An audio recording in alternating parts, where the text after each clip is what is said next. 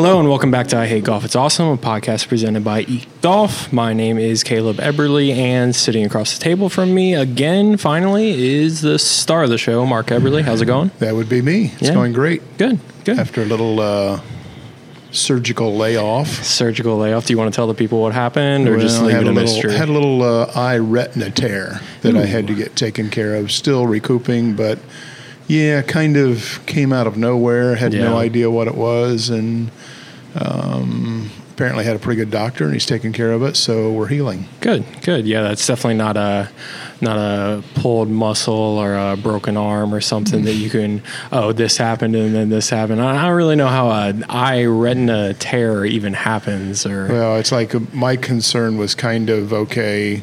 What are I'm always asking? Okay, what are the benefits of what you're going to do, and Yeah. what's the downside? Well, if you do nothing, your option is probably just to go ahead and lose your vision. So that kind of ended that option. So we just went forward, and uh, yeah, looking down at three golf balls was a little challenging. Uh, I usually look down and see no golf ball, so that's that might be a little bit worse. Um, yeah, um, you had that going on. Uh, golf tried to kill me, uh, hurt my back, and then then found out there's a thing called sun poisoning or sun rash or something. So I haven't been playing much golf lately, um, but I'm getting back out there now, so that's that's nice. It's nice to get back into a little bit of a rhythm. Um, I don't think it's hurt my game too much taking a little time off, but yeah, since there's no uh, fall football to sit home and watch. Yeah.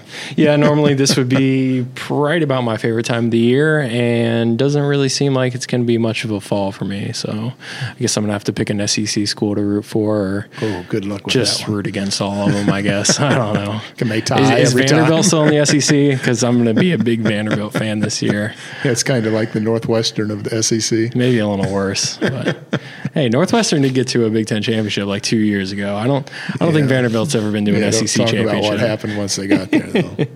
That's a little less important. So we are here today. We are at Spessard Holland. We are sitting in the pro shop. Um, might be a little odd that we're sitting in the pro shop, but we are here because they are actually closed today. They're airifying all the greens. Um, they're going to be closed for the full day, back open tomorrow, stuff like that. Pretty standard. How, how, how often do, do most golf courses airify? Most golf courses do it twice a year. Yeah. Um, I know a couple of times. It, it, a lot of it's based on the the ground, the location, the part of the country. Standard is twice a year. Mm-hmm. Um, if it's been let go for a while, you might be more aggressive. Um, I got to the point where at one of my golf courses, we just it was best if we did it once a year. Yeah. It's one of those things, and you know, hopefully, we'll get a um, discuss that topic before too long. That you know, everyone hates it Mm-hmm. because you just got the greens perfect, and you go dig them up. You Yeah. hear that over and over and over. Yeah. That's because golfers don't really understand the cycle you have to go through. Yeah, yeah, it's definitely not something that's really, really public knowledge. And actually, um, in the second half of this uh, podcast, you're going to be sitting down and talking to Mike Hiergan, who is the uh, GM of Golf Brevard. So that should be a good conversation. But before we get to that, I wanted to talk a little bit about the topic you brought to the table today. Do you want to go ahead and start us off? Yeah, I've uh, one of the things I've always done. You know, again, having my junior program now for 30 years, and we've started a lot of young golfers. Um, we started age seven up to 18, so we've had a program that's started golfers with a game. Um, when I when I have a lesson or I'm talking to someone, I'm always fascinated. The one question I always make sure to ask is, "How did you start playing?" Um, and the answers are all over the board because, you know, if you played baseball or soccer or football, we know where you started. Yeah. Pee Wee League, Little League, a YMCA league, a city league, you know, so that's where everyone started with those sports. Golf is just really so different. It, it's people are all over the board. Well, I was 33 and a friend was neighbor was playing golf and said, "Hey, why don't you go with me?" And one day I started playing and um, I think we need to get more and more into that we can trace people starting golf back to when they were juniors, and, and I think they'd enjoy it a lot more. Uh, but it is fascinating to learn. Yeah. Um, you know, I've had people came to me and said, "Gee, I've got to learn how to play golf, or I'm going to fall behind business wise with my competition. I need to get better at." um, having an activity I can do with clients and potential clients. So all kinds of reasons to play golf. Yeah. Um, but I think the bottom line has to get back to where you just need to enjoy it. Yeah. I mean, all the other stuff is just uh, added. Yeah. So yeah, that's really it's it's talking it, and I've always, and again, getting involved with so many beginners, and trying to get parents to get started with their kids when they get in the programs. People are kind of intimidated by golf Yeah. Um, because you it's it's a foreign language. You know, you pull into the parking lot. It's like, okay, now what do I do? yeah. Do I need golf clubs? You know, how am I supposed to dress? How much does it cost? All of those things. It's really it's really a challenge to get started in golf, and golf hasn't really been very good about you know breaking down those challenges. Um, we're, we haven't been good at offering information and opening the doors. I think we're getting golf's getting a little better, but still, it's it's we need to recognize that it's intimidating. Yeah. And anytime a golf course has a new golfer, someone needs to take the time to let them get comfortable with a situation because you know that's what i have always tried to do with the kids. Yeah. Let them get comfortable so they're they show up and they know what to do, they know what's expected of them, and you don't feel like, "Oh my goodness, I'm it's kind of awkward. I'm I don't know what I'm doing. If I'm supposed to do it this way or that way."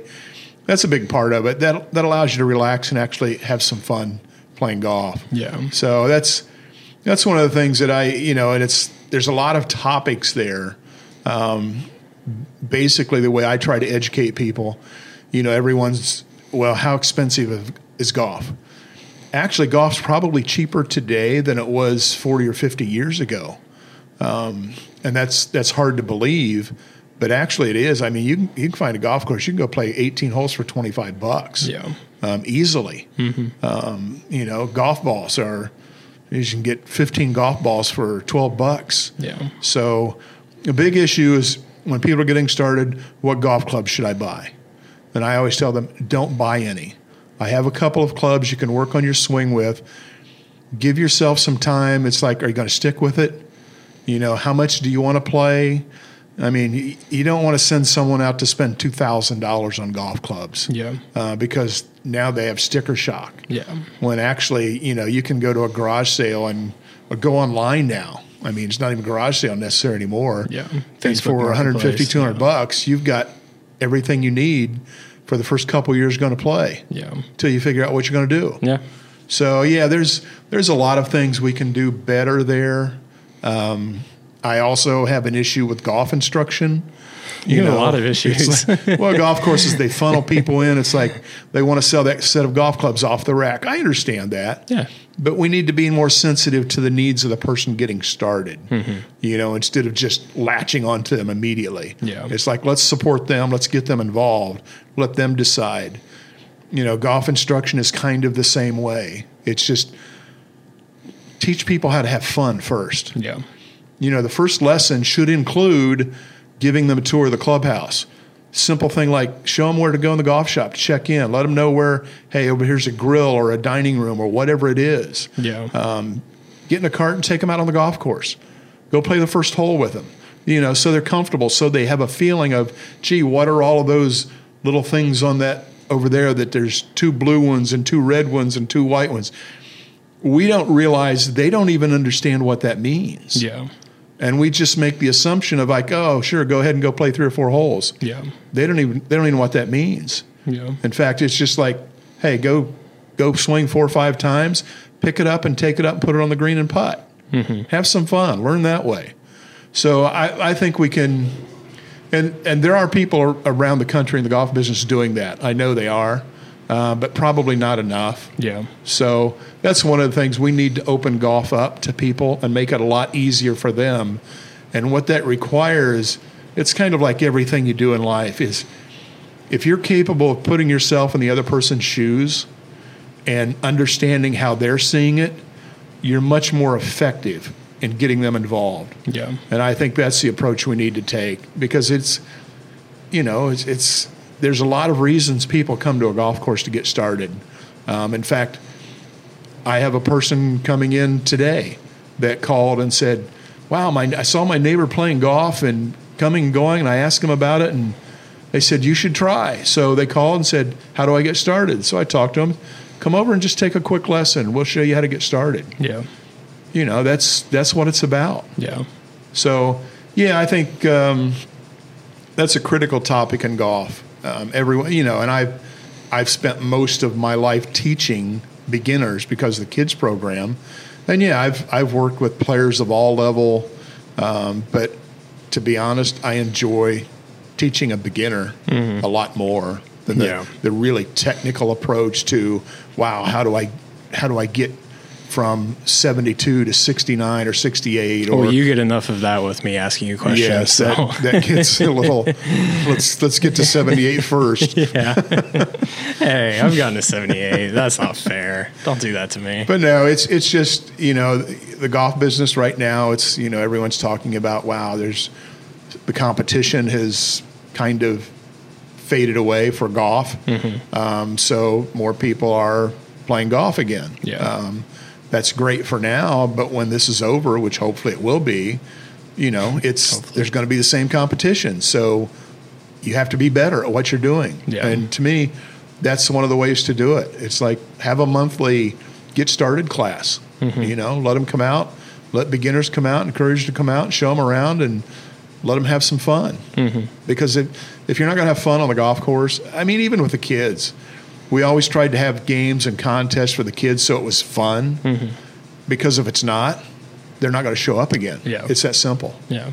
So, you know, and and on the backside of it, one of the things, you know, having always, you know, being raised in church and always being around church and programs and, and all of that, one of the things that's kind of funny that's comparable now that I see, you know, when I was a kid, kids went to the churches, went to church their parents went to. It's like, here's the church we're going to, you're going with us.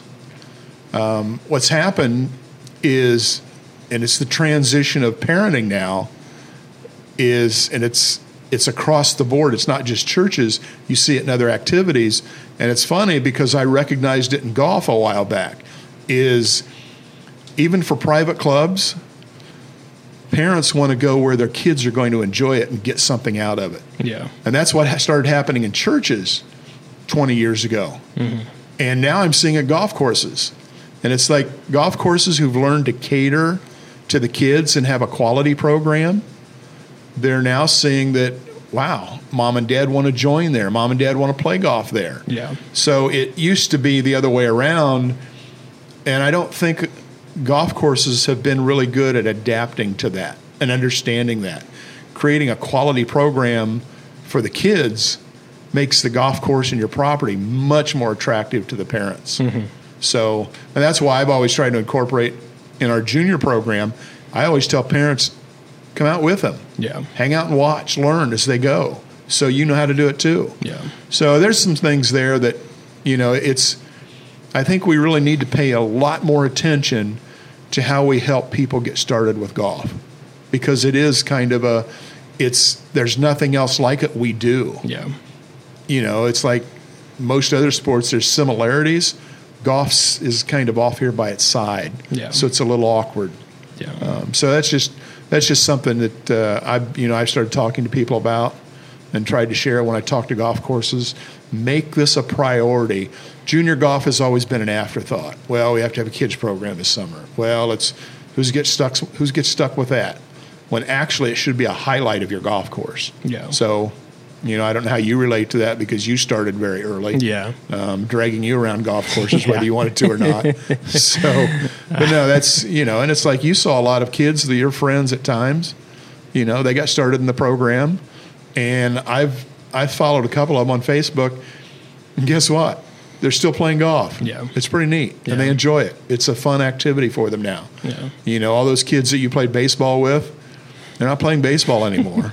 The a one- couple, couple of them are. well, not very of them are many. trying. Yeah. A couple of them shouldn't be. Yeah. Well, there's one or two that, that really get a kick out of it, and there are, you know, adult leagues, and that's fun. yeah. But you know, it's like I see, you know, one or two of the of they're not kids anymore, playing golf and getting together with their buddies and going to the golf course. Yeah. You know what a what a great way to keep it going. Yeah, it's something you can still do Yeah, and still be kind of part of sports and stuff. Yeah, I was really worried that you weren't going to have much to say today, but you've obviously been storing all this up because that was that was good. No, it was good. I just Did I like- ramble? it was a, no, it wasn't a ramble. It, it was just a lot. But I do want to go back to what you were talking about with um with kind of getting kids started in it, and I think kind of one of the adva- advantages, at least how I think of it, and kind of thinking about the difference in like when I was playing golf when I was younger and stuff, and now trying to get back into golf and just this past year and stuff. And I think kind of one thing that's kind of helped me this year is having that foundation, not just in knowing how to play golf, but knowing how to go to a golf course and do stuff like that. Because it's like if you get a kid involved in it and a kid gets comfortable at a at a clubhouse and around a golf course, it's like yeah, some kids are going to be naturally shy and stuff like that, but they don't have the kind of intimidation that a lot of kind of adults will have Right. the, the kind of like embarrassment level Right. of like i don't want to go in there and make a fool of myself Right. i don't know where i'm going it's like if you've been in a clubhouse it's like most clubhouses are pretty similar Yeah, you still like- know what to do. yeah, you still know what to do. It, it might be a brand new place. You might not know anyone, but you still have a little bit of that hurt, less of a hurdle to get over Right. going to a golf course and kind of getting back into it. So Well, yeah, I- that's I can remember when I first started playing golf.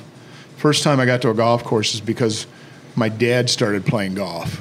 Um, he was probably 45 years old the first time. He had three or four clubs and and uh, brother-in-law. They wanted to go out and play golf, and I was going to go with them. And it was like their second time, and I didn't go with them the first time.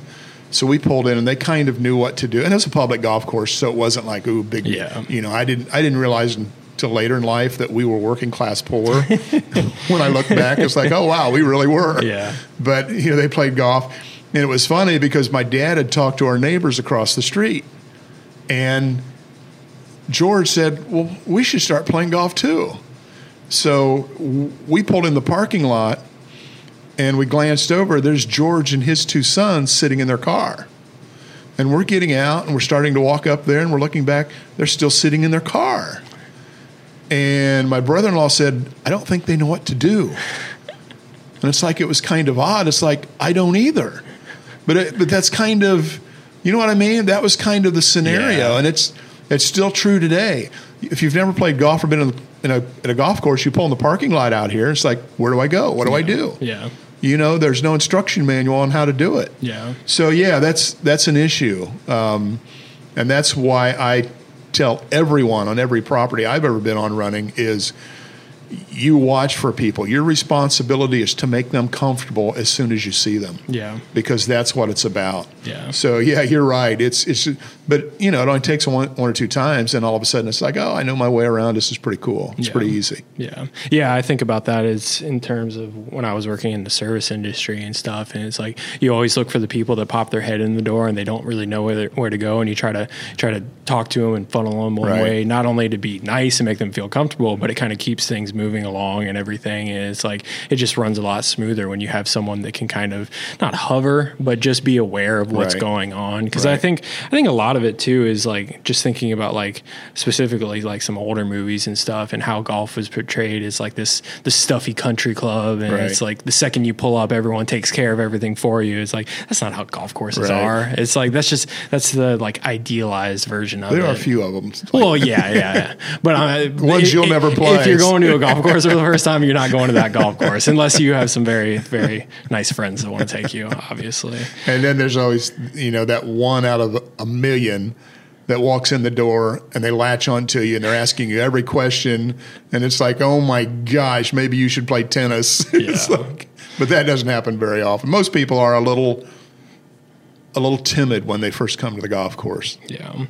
Well, I think I just realized something that's quite unfortunate. One of their cameras just died, so this is going to be me talking, but it's going to be a video of you. But I think this is a good time to go ahead and transition into our interview with? Mike. I know. I'm sorry. I'm sorry. I can't control batteries. The best part of the show. It was at 100%. It was at 100%. Whatever. Yeah, we got most of it. So let's get into our interview with Mike Jurgen.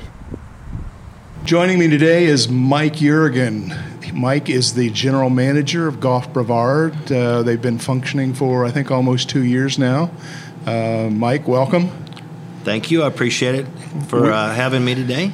We are in one of your golf shops today at Spessard Holland Golf Course because you are working on the golf course who shut down for the day. Correct. We uh, aerified the greens. This will be our last punch until next year, probably till May or June of next year. So we're ready for the wintertime, and it's an all-day process. But we do have new equipment that we will be doing in-house in the future, which we were contracting out before. Well, and that's exactly what I wanted to talk to you about today because how many times over the years has the golfer said to you, the greens were so nice, why are you messing them up? Right. So, why don't you walk us through, first of all, what it is you're actually doing, and then try and explain a little bit so golfers understand why you're doing it? Well, the best way to I guess describe it as what my father would have told me and other people in the community uh, of of the superintendents. What we're trying to do is we're trying to get the compaction out of the ground. With the the greens over a period of time, the grass needs to be able to spread in um, and cultivate new turf. So when you pull a plug out of the ground, what you're doing is, is you're giving the room for the other grass to grow, to cultivate it, and become stronger and healthier it's it's it's like a competition with the grass. We want it to get more healthy, and it actually helps it to get more healthy. And most golfers don't really even stop to think that, or even maybe maybe be aware of. Every morning, there's a triplex riding back and forth across those greens, yep. kind of that compaction. And, and we notice that the, obviously after a rain in the morning, the next morning we go out if we mow with the triplex. What we try to do at certain times of the year, if they, if they do get soft because of weather conditions, we'll roll them with the new rollers that we have. Um, the biggest thing is yes, you put a triplex mower on there that weighs five, six, seven, eight hundred pounds. You're and a, and a two hundred pound man or woman uh, obviously, no 200 pound women, but uh, you know what I mean. Can't we, believe you went there. Yeah, we uh, obviously we uh, you just add that to the equation. It's no different than top dressing the greens when you take the 4500. Uh, um, I'm sorry, not the 4500. The uh, Workman across its four wheel drive. It weighs 4,500 pounds. Now you put the top dresser on there that's got sand in it. So now you got 10,000 pounds going over the green. And that's why years ago we used to walk around with a little hand top dresser and it used to spin the sand out the back.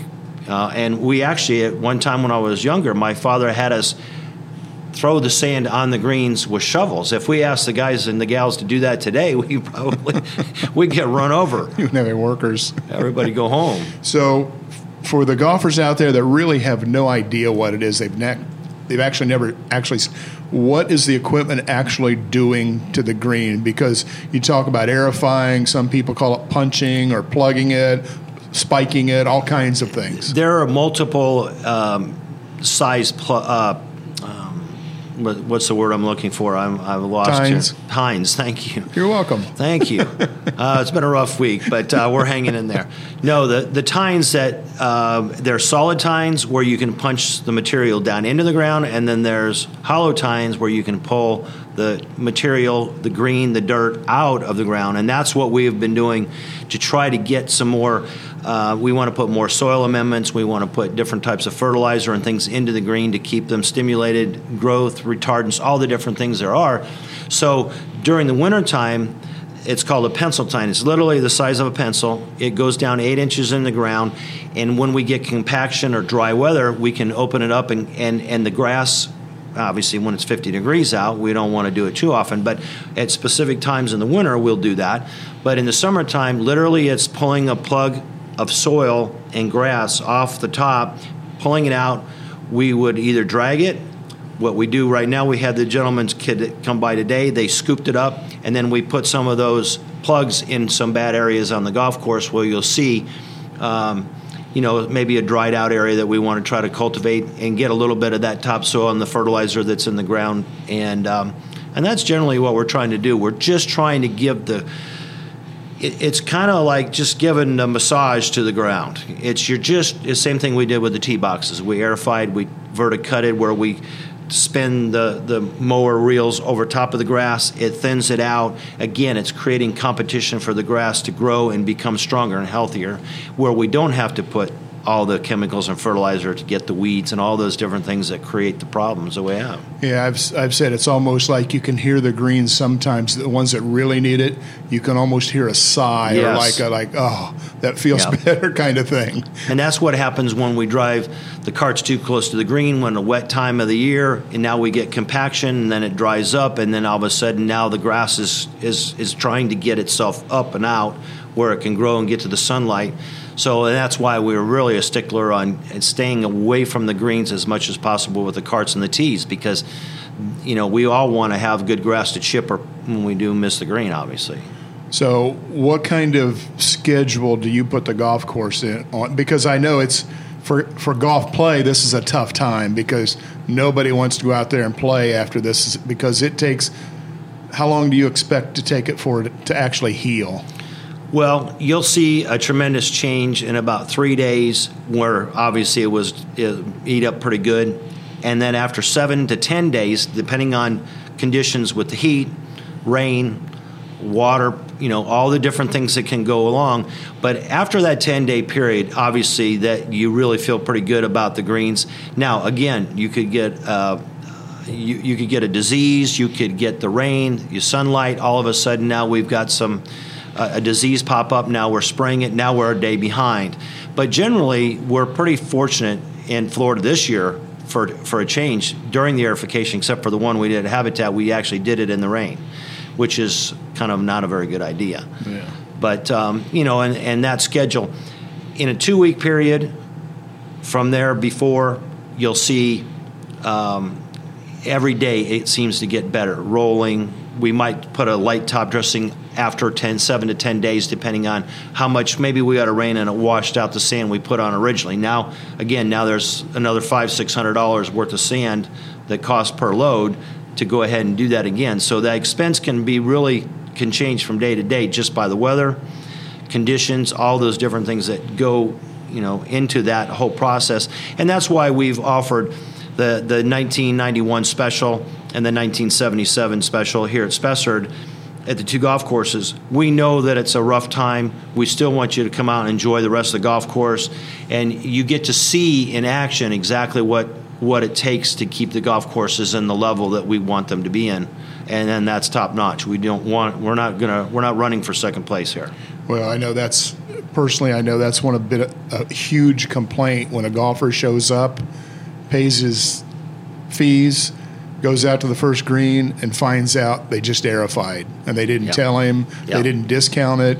So yeah, that's a very reasonable approach. So it's like, hey, here's a heads up. Yep. Here's what we're doing. We're taking care of you. And I think we've done a really good job of that. And, and uh, Caleb, who's doing all our marketing and promotions, has done a great job getting that information out. Not everybody has emails. Not everybody's on Facebook and doing all those different things and sees those things. But you know, you you just have to in your mind when you come to Florida in the summertime. Call, let us know. We give you the the the the, the nice rate that we're offering.